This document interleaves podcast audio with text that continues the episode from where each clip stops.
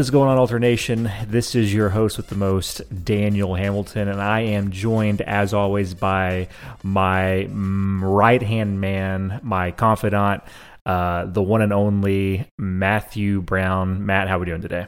I am doing amazing. How are you? You know, uh, if I'd be any better, I would be on someone else's podcast. So, um, no, I'm just kidding. Hey, listen, couple of things really quick, really quick. Uh, number one, we have to talk about the Super Bowl Okay. and this uh, quote unquote satanic halftime performance. Got to talk about that. um, and then there is a revival that's happening close to where I live, and I'm sure if might be some folks listening to this. Uh, we're recording this on February 13th, and it, it, the revival could be over by the time you guys listen to this podcast. But I just want to kind of discuss that for a second. But what about this Super Bowl? Man, I actually really enjoyed the Super Bowl. Um I so I'm the kind of person I've I've been to Super Bowl parties the last like I don't know, 10, 15 Super Bowls. And this time I decided to just kind of take a load off and uh and do this one at home by myself cuz I'm a I'm the person that goes to a Super Bowl party to watch the game. I don't go to a Super Bowl party to like talk. I just I want to watch football. Um Sure. and so, but it was really fun to watch the game. The halftime show, people can say whatever they want to about Rihanna or whatever. Um, I thought the performance was good. There were some stuff that she did, obviously, that were a bit, um, a bit, you know, sexual in nature and all this stuff. Was it wasn't too Christ-like? yeah, but like I, I've definitely seen worse. I mean, Sure. I, I don't know. I, I felt like Rihanna did like she's a great singer. Her band was phenomenal. Um, most Yeah. of the songs that she did were songs that were like I didn't even know that she wrote some of those songs. Mhm. Um, but as far as the game itself, it was man, it was one of the best Super Bowls I've watched in the, at least the last decade. It was so close. The game was never really. It was like the ten point lead was the furthest it ever got, and it was just a fun game to watch. Yeah, no, I totally agree uh, on on every end of that. As far as the game itself, like you said, it was a close game. Um, a, an amazing performance by both teams, both quarterbacks. If there was ever any doubt for Jalen Hurts, you know, um, I know some people they've kind of the Eagles didn't really have the the toughest competitors this year, or they kind of had like a bye when it came to their their conference. Uh, but let me tell you, man, I mean, he performed his socks off this past Sunday. Yeah. So kudos to him. Kudos to um, you know that entire organization. Kudos to all the Eagles fans. I mean, you have to be proud watching a performance like that from your team at the, on the biggest stage ever. So yeah, I mean, I, I think my like the passes that he was able to get, like to get off and the catches that were made too. I mean, it was just against a defense like that, it was incredible. Now, I'll be honest with you, the Eagles' defense wasn't the best, um, um, but you know, at the end of the day, man, it's it's just is what it is. But and the halftime performance, yeah, you know, it is.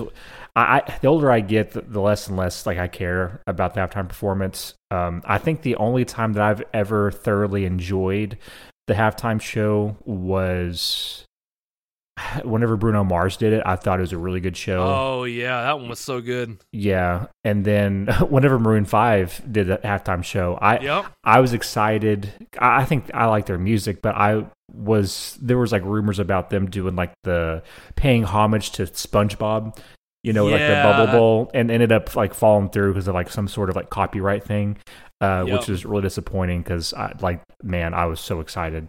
I was Um, too. Yeah. Yeah, but you know, I, I would, you know, as far as um, Super Bowl performances, this would this one would- would be ranked, you know, up there.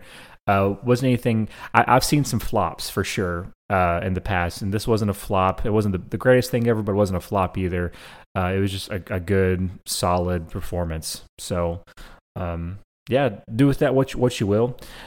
The other thing I want to bring up is the revival that's broke out in the state of Kentucky.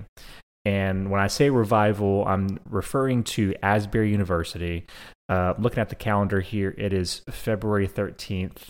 And this past Wednesday on the 8th, they had like a morning chapel service. And um, from my understanding, is that th- this has like been going on nonstop since the eighth, um, and from what I'm gathering from it, there's just like you know nonstop worship, and there is uh, like every few hours someone will come up and they might s- say something for like 10 or 15 minutes or they might you know prompt people to you know get together like pray in pods you know whatever um, but it's it's really interesting because if you look at the history of asbury university back in the 70s like something very similar happened um, kind of like in, in the same way um, and, it, and it sparked a revival in the state of Kentucky. So, you know, it's just I've not had a chance to go check it out. I plan on going sometime this week to kind of see what all the hoopla is about. Um, but yeah, just kind of kind of cool to see that taking place. If you are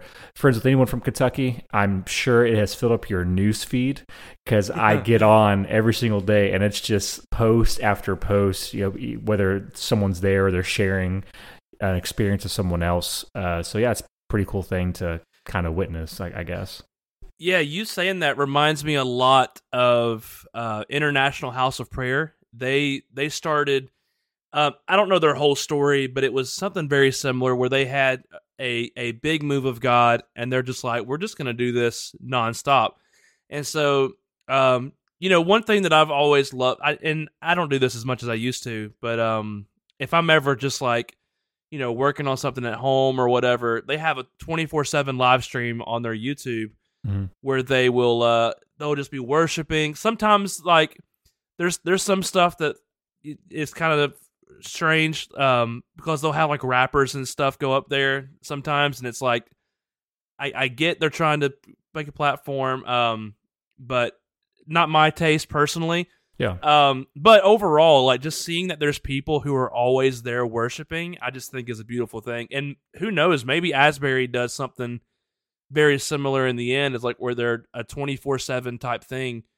Um, my my prayer though from seeing all this, and this is what I get from really any place that's having a strong move of God, is that they take what they're getting there and and apply it to every single day of the week outside of the church walls, like bringing that same kind of reverence and worship um, into their workplaces, their schools, and things like that. Um, but it's been awesome to see. Like even before we started this podcast, I watched a few videos. Like whenever you were uh, taking care of some stuff before we started, I watched some uh, videos, and it was just really cool to see.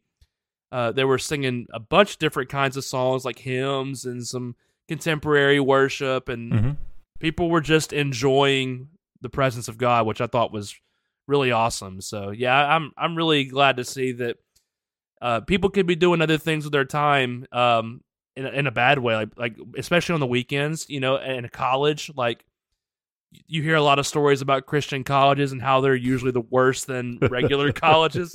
oh yeah. Um, but it's awesome to see that like a college is is taking um, that stereotype and saying like we're going to use our weekends for worship and, and and it's just been really really cool to watch. So yeah, I've loved it. Yeah, for sure. And I kudos on that. I totally agree. I hope that it's not just some spiritual high moment and then like nothing comes of it. And you know, we, we discussed uh, like a couple instances where we've kind of experienced that firsthand or we've seen it in some way. So yeah, I hope it's it's something that definitely brings forth a, a, positive movement for for good, wholesome change that that is that is needed. Because uh, Matt, we talked. I mean, you were in agreement that um, you know a revival isn't necessarily for like the church because you know we believe that God's church is it's alive and it's well uh, as long as Jesus is at the center. I think revival is more for his people to get together and to change how they're going about doing things. Yeah. Um, so yeah, for sure. Uh, this popped in my head, and and we'll get to what we're going to talk about here in just a second. Um, and whenever you said international house of prayer, and this is this is not like a serious thing, what came first? International House of Prayer or International House of Pancakes? That's the serious question because I want to know how the House of Prayer have they've not gotten like a copyright strike or anything like that. Like, what's going on with that? I don't know, honestly. I I mean, IHOP's been around for a like the pancakes mm-hmm. has been around for a mm-hmm. long time. Um, yeah, I don't. I'm gonna look it up. Like as we're going through this. I'm gonna randomly bring it up. We're gonna be in the most serious of moments. and I'm gonna be like, ah, Yeah, when babe. was You know. IHOP founded? 1958. When was International House of Prayer started? Uh, 1999. So pancakes came first. Man, that's rough. Yeah, I thought we might have had one, you know, one up on this secular world, but I guess we, we don't on that one. you know, what's worth. Also, a a question I was pondering, it just kind of came to me. What is the difference between a soup and a stew? a soup and a stew. I I will say anything that I've ever ate that had the name stew, I've not liked myself. When I think of soup, I think of something that you eat with crackers. It's like mostly broth with noodles.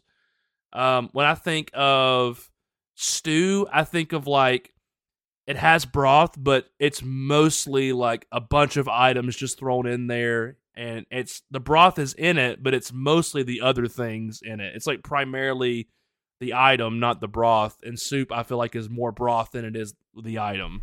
Gotcha. But that's so my, that's my definition personally. I, you know, I can accept that. I don't really have a, a dog in the fight either way. I could really care less um, because I'm a fan is of cereal though soup? Oh boy.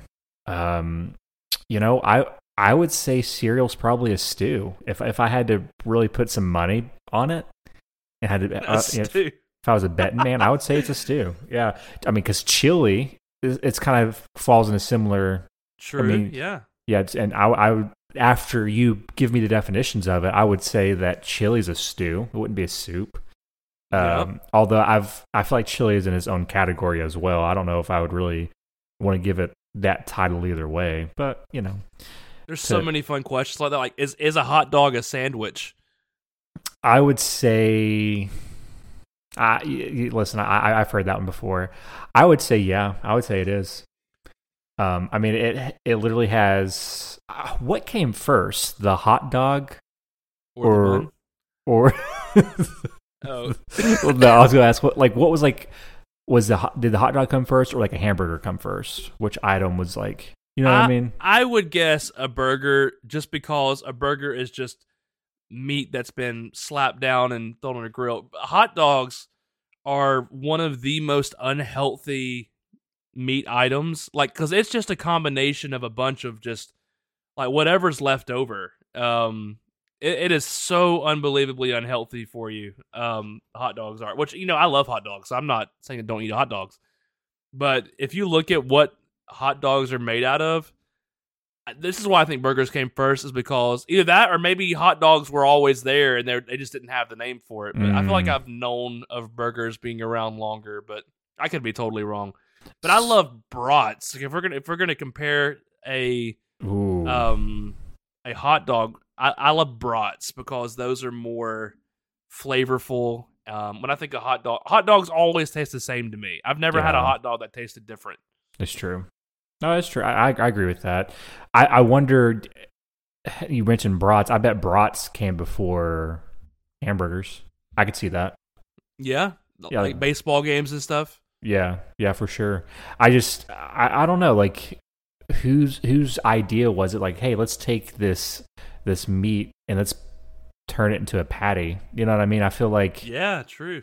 I don't but I don't know. I mean, I'm not really food educated. We need to bring on like like a, like a foodie who just has like all of this information about like food history and just educate us cuz there's a lot of questions we need to answering on here, Matt. We should bring in like a vegan and then ask them these questions, even though like they, they don't eat meat. Just be be like, they would just tell us how do you eat your burgers? like, you know, don't say that word around me. Right. We have to have the face cams on though. Have, Yeah. So speaking of that, have you seen those videos where people will like go inside like vegan restaurants and like cook meat? Have you seen those? Yes, there's oh, a specific gosh. YouTuber that I know we both know of. Uh, I won't mention on this podcast, but he like brought a George Foreman grill, Oh, into a okay. vegan yeah, I know you're talking about. Yeah, um, and he got kicked out for it. It was so funny. dude, the stones you have to have, man. Like I, I couldn't. I. It's just so disrespectful. like the disrespect, man. Uh, I mean, I like I don't understand the whole vegan. Like I, I think it's like a healthy thing you could do, uh, but I wouldn't do it. Like like most people do it like based off of like animal like rights and stuff like that. Uh, If I if I ever did it, it would be based off of uh, like just to be healthy. I wouldn't do it because I love animals. Uh, not that I hate them. It's just, I mean, you can't deny that a, a T-bone steak is amazing. You can't deny that burgers are a gift from heaven because they are. Um, I mean, I, I hate it that you know animals have to die for it, but you know, um, I'm game for it because it, it's amazing. So Yeah, there was a pastor that uh I used to, well, I won't give specific as to who he is cuz uh anyways. Um he used to always every time he would go and speak at like a another place, he always had the same joke. Uh and it got a laugh like a quarter of the time. But he um he would ask the room, is there any vegans here? And like, you know, two or three people would raise their hand and he would be like, "You guys are my favorite people because of you, I get to have more meat." and I was like, my, my response always was like, "That's the worst first impression. They're probably not going to listen to anything else you have to say." right, Um, this had to have happened in the Bible Belt. There's no other place. oh yeah, for been. sure, it did. Yeah, yeah, yeah. It was it was a mega church pastor. Um, oh yes, Yeah, and so he he did that, and I was, I mean, it was funny, but it was just like, like why? Like what what brings that up in a sermon? Like let's talk about the Bible. Anybody got anybody vegans here? right. Like, how do you get? How do you even get there? Right for sure. And, and people like they those who are vegan they feel very strongly about their convictions with it too. And Yeah. so you know like there's some things you kind of joke around because people are kind of like oh it's whatever. Like i believe this but it's whatever. But there's some things like like that bro like it's there, there's no way. No yeah, way. for sure. matt got a question for you. Okay. if you had to pick one parable in the bible that is like your all-time favorite parable what would it be Mm. And I know that's a So- hard question, but there's got to be one that just stands out more to you than the others. It's not a hard question now because this is kind of a recent thing that I've been wrestling with. Okay. um because we've been going through the parables uh, as a church in like our small group and so there's one the one about the mustard seed Mm. is is now my favorite because i learned a lot about um and i won't steal your thunder because i know this isn't really what we have planned to talk about but um mustard is something that that when you grow when you decide that you want to plant mustard like if you unless you want mustard you don't plant mustard because mustard will take over your garden or, or farm or whatever it it swallows everything it takes. It, it was actually um, i didn't know this until recently it was actually a military tactic back in like the time of the first century um, ad where if if they wanted to essentially starve the people they were about to take over they would plant mustard in all of their gardens because all they would end up having is mustard. Dang. Um, and so essentially, what Jesus is saying with this kingdom parable is that the kingdom of God is unstoppable because you can't once you start a mustard farm, you can't stop it. There's no, it is not possible. It is there. I mean, you would have to burn the whole thing down for it to for it to stop, and it probably still wouldn't stop. But another thing about mustard uh, that they said is mustard gets its potency when it's crushed. And so if you think about what happened with those in the early church is they were they were beaten, they were flogged, they were killed. Mhm. Uh, if the kingdom of God is like mustard, then maybe what Jesus is saying is any attempts that you make to stop the kingdom of God is actually giving it its potency because crushing it is actually what makes it stronger. And when I heard that, I was like, "This is my favorite parable now," uh, just because Yeah. I love that picture. Yeah, no, that's that's pretty legit. Could you imagine waking up to like go out to your garden to pick like your tomatoes and cucumbers and your cabbage and it is just nothing but mustard. Like that'd be the most depressing thing Yeah, ever. Like that, like that's that's like like that's a really smart tactic, but it's it's awful. Ugh, Yeah. I hate I hate mustard too on everything. Like, ugh. Oh, even a hot dog? Yeah, I've just never been a fan. Um, I, I'm not a big condiment guy in general, but Mm. uh, That's fair. but mustard is very strong, and I'm not a big like. I don't know. I've always been just give me a plain hot dog, maybe some cheese or something. But Yeah, no, I get it. that. Well, um, honestly, I was not expecting you to, to give me that parable, but I, I definitely respect it. And now that you've explained it, at first I was like, I don't know where he's going to go with this, but yeah, that, that definitely makes sense. Uh, for me, I want to say that I have. So this is my favorite. It used to not always be, um, but I went on a journey a few years ago just to really uh, understand Jesus's heart for the lost, hurting, and broken. Um, and I just, I really wanted to just saturate myself with the truth behind the gospel. And this parable kind of became the root of, in my opinion, like who Jesus is. Um, and it's the parable of the Good Samaritan. Um, and so I kind of want to go through that a little bit and kind of talk about what it looks like to to love your neighbor because we've all heard uh, we've heard this before. You know, love Lord your God with all your heart, all your mind, all your soul, all your strength, and then to uh, love others as well. It's one one of the great commandments, right?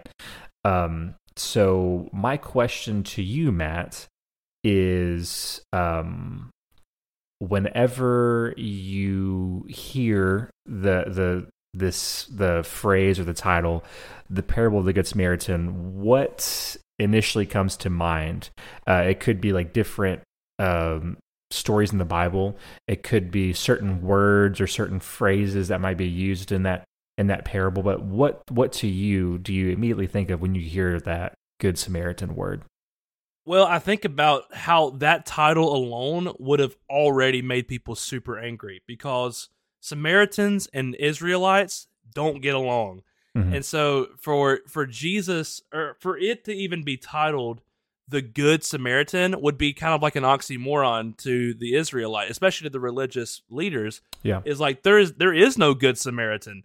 Um and so and there's a lot with the good Samaritan story that is uh deeply rooted in rabbinic tradition which I love. But as far as like when I hear the parable of the good Samaritan, that's the first thing that comes to my mind is uh for us it's like this is a great story with a lot of good stuff to relate to but i also think about how much uh how offended the religious leaders that would have been hearing this uh because essentially uh, the one that comes to jesus is uh, an expert in the law mm-hmm. and so if he if the moment that he hears samaritan doing something good it's like nope nope this guy does not know what he's talking about this is like Samaritans are not good. They're our enemy. All this stuff. So that, that's the first thing that I think about.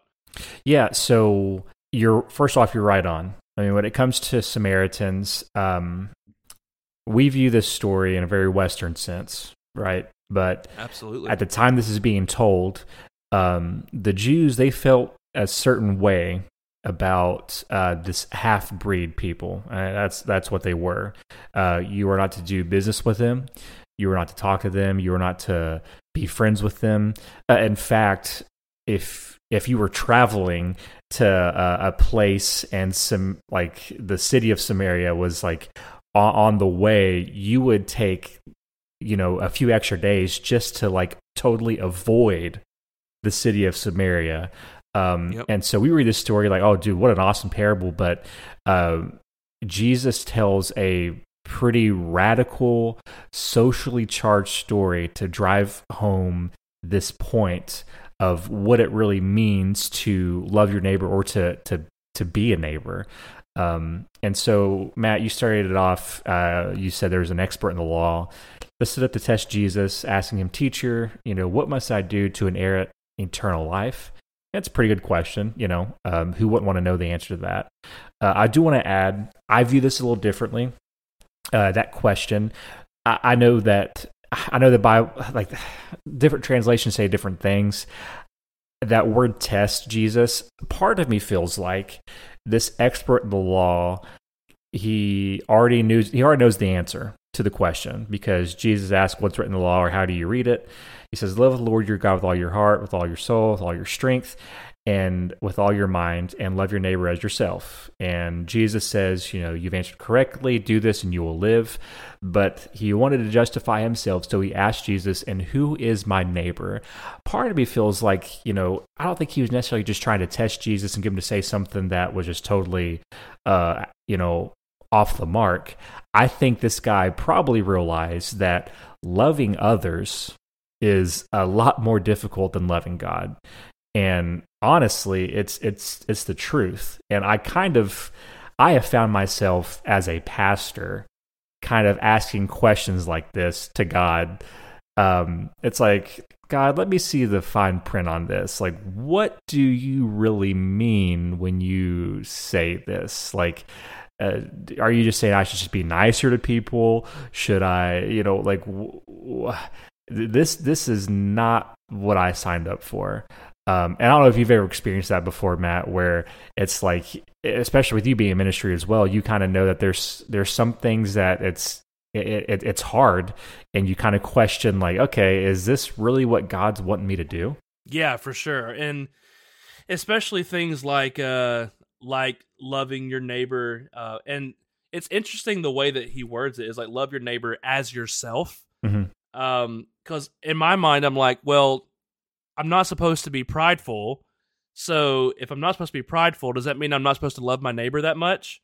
Um, and and so like when when I approach things like that, that's kind of like how I respond to God. Is I ask questions like, God, like you're asking me to do something that I feel like elsewhere you said to do something else, and it seems like this contradict like because then you have to balance the whole you know being holy, but also like being in communion with those who aren't like where they're supposed to be and right. it's eh, all the time i feel like these like whenever whenever i approach teachings like this of jesus it's like jesus like i get what you're trying to say but like could you could you be a little bit clearer? Because this seems a bit a bit confusing and and like why are you a why then do you go into a parable like you just made it more confusing for sure um, and so, yeah. this is classic jesus let me answer your question with a story so, yep. you know, so buckle and you know, buckle up because it, this kid. There's certain parables I, have I've read, and I'm like, oh my gosh, like this, like what? This is crazy. Uh, this is this is one of those instances, and it's and it's very radical. That's one of the reasons why I love this parable so much. Uh, Jesus said a man was going down from Jerusalem to Jericho. Um, when he was attacked by robbers. They stripped him of his clothes, beat him, and went away, leaving him half dead. I think half dead is indicative of of our lives sometimes you know we on the outside we look okay but on the inside we're very much not okay and we and we, and we have to we are half dead in, in a sense so i think yeah. this is a picture perfect very clear um, idea of who we are as christians a lot of the times because sure, a priest yeah. a priest happened to be going down the same road, and when he saw the man, he passed by on the other side. And so too a Levite, when he came to the place and saw him, passed by on the other side. And you see what Jesus is doing here. I mean, he's he's picking out these very elite, respected individuals. I mean, uh, a priest is very respected. A Levite, they were uh, a, a special tribe. Uh, you know, uh, the the bloodline. That's usually where priests came from. Was from the Levite uh, bloodline. Uh, but it says, But a Samaritan, as he traveled, came where the man was. And when he saw him, he took pity on him. He went to him and bandaged his wounds, pouring on oil and wine. Then he put the man on his donkey, brought him to the inn, and took care of him. Essentially, um, put a credit card, you know, open up a tab for the man. The next day, he took out two denarii and then gave them to the innkeeper. Look after him, he said, and when I return, I will reimburse you for any extra expense you may have. Wow, what a story just to lead with this Which of these three do you think was a neighbor to the man who fell into the hands of robbers? And then the expert of the law replied, The one who had mercy on him. And Jesus told him, Go and do likewise. So, first off, there's a lot to unpack with this parable. Yeah. Uh, and there's a lot of different ways that we can go. But there is one thing that I think um, we kind of need to get out of the way uh, first and foremost in this story, Matt, who is the Good Samaritan? He's the one who actually, for one, he's the one that took pity and, and actually helped him out. Um, but realistically, he's he's the one who is living and doing kingdom right. Um, which again, the idea of it being a Samaritan had like Jesus' whole teaching is built on the kingdom of God. Mm-hmm. And he's now saying the kingdom of God is going to look like a Samaritan helping someone who has essentially just lost everything. And um, it's not going to look like a priest who walks by trying to be holier than thou. Same with a Levite. Um, so yeah, the Samaritan. I, and, and what's crazy is is a lot of times, uh, especially in the Bible Belt, uh, is we like to associate ourselves with the Good Samaritan. I'm gonna be honest. I feel like most, if not all of us, if we saw someone stripped of their clothes, beat, know, like sitting on the side of the road, we would probably walk the other way. We, Mhm. we would be the Levite or the priest in this story. So, like, I try my best to associate with those who aren't getting it right because if I think truly think about it, it'd be hard for me to be the good Samaritan in this story. Yeah, for sure. So let me ask you the question again, though. Who is the Good Samaritan? Like eh, the identity of the good Samaritan. Sure. Uh, I would say that's Jesus. Yeah. Yeah, no, you're you're right on it. What from that passage makes you kind of gives you that vibe, so to speak, that yeah, like really what they're getting at is the good Samaritan is Jesus. Uh, I kind of see it just from the guy that's coming to him and asking him the questions. Is like Jesus is seeing him and taking pity on him, uh, the the guy who's trying to actually test him. So I could see him. Maybe Jesus is saying, "You're the man that's been stripped of everything. You just don't realize it." It's kind of how I would see it. hmm Yeah, no, absolutely. Yeah, you're you're right on it. Um, and you look at the story and look at the life of Jesus, uh, and in a lot of ways, Jesus was treated like a Samaritan, right? He was belittled. He was um, he was he was reduced to nothing by other people. Uh, he was hated. Um, and I'll be honest with you, when I read this story, it's it's hard for me to um, want to it's it's hard for me to put myself in those shoes like you said because um Matt, I'm doing good just to love people who like annoy me temporarily. Okay? Sure, yeah, Let alone people who hate me, despise me, you know, would wish me dead, people who belittle me. Um so for Jesus to tell this wild socially charged, radical story of what it means to be a neighbor, and he uses a man that is hated by the Jews. Um, I have to ask myself, you know, what is Jesus trying to get at here? And and I think the thing that is um, kind of it's almost sad in a sense is the expert he answered the question correctly the good, the good samaritan or, or the one who who was a neighbor is the one who had mercy on, on the man um, and Jesus told him, go and do likewise. And then that's like the end of the scene. It's almost like this guy is left to left to himself to say, okay, well, if I'm going to inherit eternal life, I have to do this 100% of the time if I'm going to make it into heaven. And don't get me wrong, I believe that, you know, you should take Jesus at his word. But I think at the end of the day, it's it's more than that. There's no way that we can ever possibly at- attain this for ourselves and do this 100% of the time. We need God and his name is Jesus. Yeah, absolutely. And this is where the Holy Spirit comes in too, because um I, I don't you know, when we read these stories, I think the reason why we have the word of God and and here's the the thing that that blows my mind, like after seeing this, uh, especially how Paul teaches this, is when we look at things like commands or laws. Um, I was always taught growing up that the law was like if they if they did everything perfect in the law, then they would be made righteous and go to heaven. Um, when I realized that later on, when Paul talks about the law was never meant to be a way to righteousness, but rather a way to show them who they are, kind of like a mirror saying, "Here is the standard. This is a standard. This is what you should look like, but don't try to keep every single." You know, one one by one, everything in the law because you're never going to succeed Right. and then in turn says that that because of Jesus we have essentially we look like God looks at us as though we have done everything right. We Yeah. are righteous. Um and so I say that to say that something like this in this story where it seems as though Jesus is giving an impossible command um as far as like keeping every single day. This is one of those things that if I if I heard Jesus say that, it'd be really easy for like the first week or two to do stuff like this. But then, you know, when when there's somebody who is like let me let me just give you an example. Let's say in Columbia, South Carolina where I live, we have tons and tons and tons of homeless people. Um and if I'm be like I'm just going to be totally real.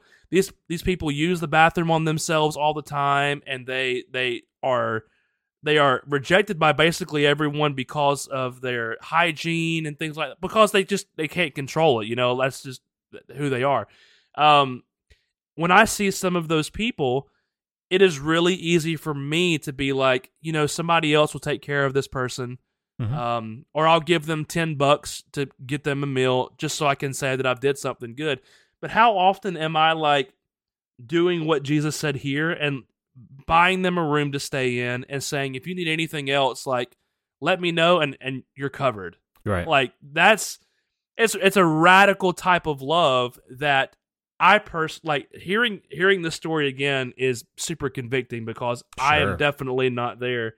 And yeah it's just it, it's so convicting because i if i had to, I, I would definitely associate myself with the priest or levite in this story because it's so much easier and more convenient to just keep walking than to stop take time out of your day money out of your bank account and actually help somebody who is likely rejected by everybody else or ignored by everybody else. So yeah, it's it's it's deep for me, man. For sure. Well, and I'm happy you brought that up because I mean it's discouraging to me. I mean, I read this and um and sometimes when I read the Bible, it it, it, it can be discouraging because it's like, man, I am I'm missing it. I, I'm missing the mark. Uh, thank God for for Jesus and and his, his love and his mercy. Um, and I, I, you know, I'll keep on trying my best to to, to be like him, uh, even though I will always come short, you know, fall short to some extent. Um, but I want to kind of draw our attention to the story that happens right after this one. Um, Mhm. And it's when Jesus is at the home of Martha and Mary. Now, this, the parallel between these two, I never really thought about it until someone kind of pointed out how they kind of flow into each other and what we can take from this story of Mary and Martha and apply it to the Good Samaritan. And this is kind of where we're, we're, we're coming to. And, and, you know, Daniel, how can we, how can we be that neighbor? How, how can we be like Jesus? Um, and it says in verse 38 um, of Luke chapter 10, it says, As Jesus and his disciples were on their way, he came to a village where a woman named Martha opened her home to him. She had a sister called Mary who sat at the Lord's feet listening to what he said. But Martha was distracted by all the preparations that had to be made. She came to him and asked, This is classic, like older sibling, younger sibling trying to tattletale, honestly. Lord, don't you care that my sister has left me to do the work by myself? Tell her to help me. 41, he says, Martha, Martha, you are worried and upset about many things, but few things are needed, or indeed only one. Mary has chosen what is better, and it will not be taken away from her.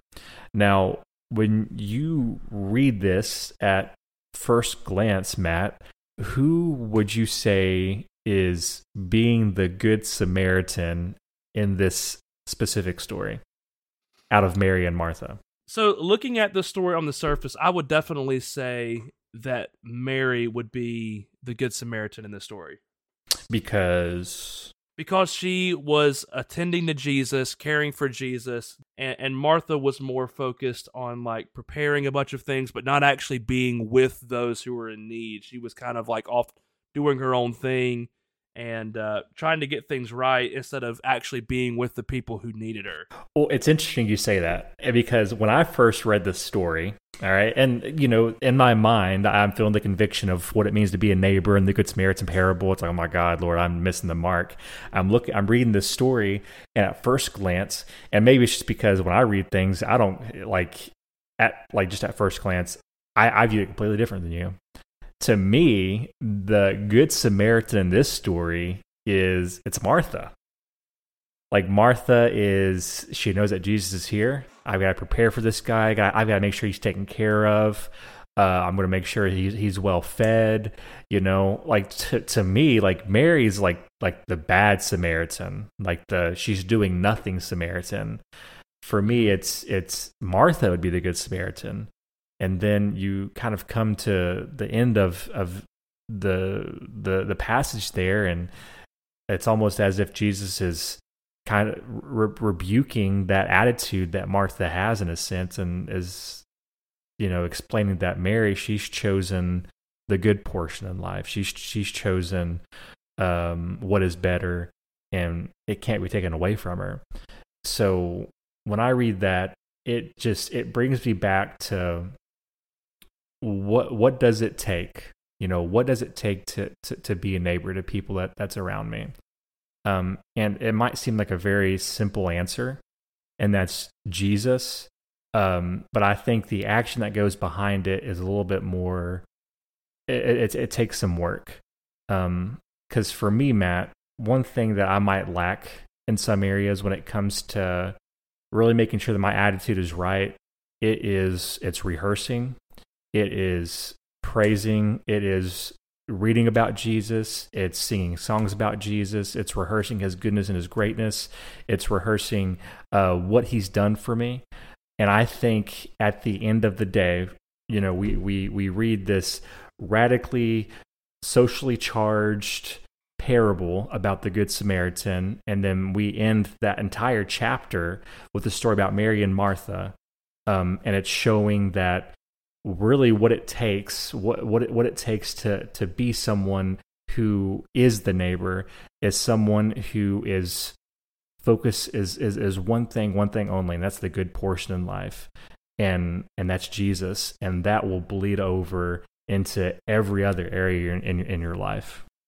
Yeah, and this this passage, especially for those who may be listening um, from Dream, we we use this passage uh, very frequently when when talking about just being satisfied with Jesus because you think about um cause I, I think about we have Martha who's focused kind of on like the the works type thing, like making sure that everything is done right.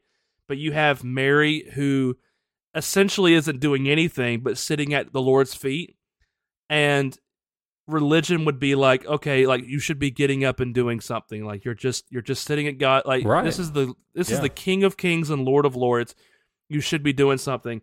And then G- like jesus is is saying that you're worried and upset about many things but few things are needed or indeed only one. Mary has chosen what is better what is better sitting at the lord's feet and listening to him. That and the weight that gets removed from your shoulders from that too is just unbelievable because the greater portion it's not in everything you do but it's just simply being in the lord's presence. And like you said it, this spills over into everything. The way that we love others and and this this is like the first the first sermon i ever preached at, at dream uh, to those who may be listening that were there um was that that love is is two sides of a coin like you you if you want to love others as you love yourself, you have to have loving God with all your heart, soul, mind, and strength. Mm-hmm. Because Jesus said these two things hold all the law and the, all the laws and the prophets. But on the flip side, you have uh, you. I don't believe that you can fully love God with all your heart, soul, mind, and strength if you don't love others. That's what First John tells us: is yeah. that you can't tell. Like if you say that you love God but don't love others, you're a liar. Mm-hmm. Um, and so yeah, but like this this passage is one of my favorite passages in the Bible. Uh, this this part about Mary and Martha because so often I, I feel like I've been Martha and getting upset at those who have been just sitting at his feet. I'm like, you guys should be doing more. But uh, the reality is is that what he's longing for is for us just to simply rest in his presence and be satisfied with just him. And exactly. so yeah, I, I love that. Exactly. And you know, it's easy to read the story uh, of, of the Good Samaritan, or the parable rather, of the Good Samaritan, and my mind immediately goes to, okay, so what can I do? What, exactly. What yeah. can I do to be a neighbor? I mean, I read it and I'm like, okay, so I, I'm going to start tipping double when I go out to restaurants. Yep, yep. I'm going to start uh, when, I, when I see a homeless person. I'm going, to, I'm going to give them money. I'm going to give them money every single time I see a homeless person. And you know, most people, Christians even. I mean, we wouldn't. We would say, oh yeah, I mean, yeah, that's that's a that's a good idea. Like no one would attest that. No one would say no to that. Like yeah, that probably would be a good thing. It'd probably uh, make an impact in your community to some extent. But the problem is, if that was the solution to to being a neighbor to a lost, hurting, broken, dying world, it would have worked by now. If Right, that was the yeah. solution, it would have worked by now. Because I can, I, I know that churches have tried stuff like this, and they'll call it, you know, the Good Samaritan Initiative, and you know, and they'll give, Right, give yeah, these yeah. challenges out and say we, we got to do this if we, yeah, but no, that's not at all. That's Samaritan's purse. exactly. Yeah, that's exactly.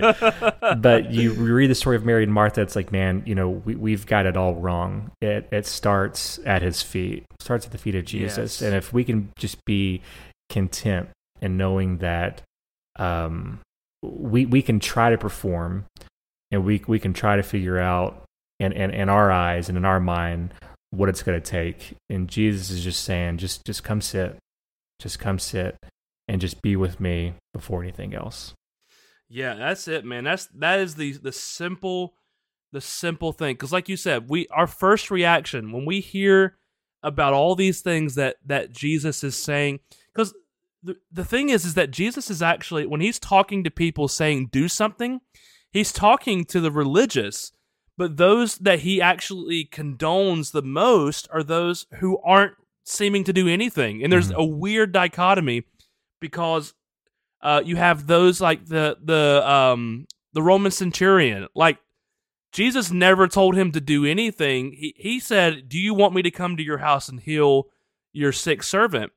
And the Roman centurion actually steps out and says, "You just say the word, and I'll go, and, and it'll be done." Yeah. And like compare that to the opposite side where you have religious people who are saying, Jesus, shouldn't you be coming and, and healing this person? Like you if you are who you say you are, come and do this thing.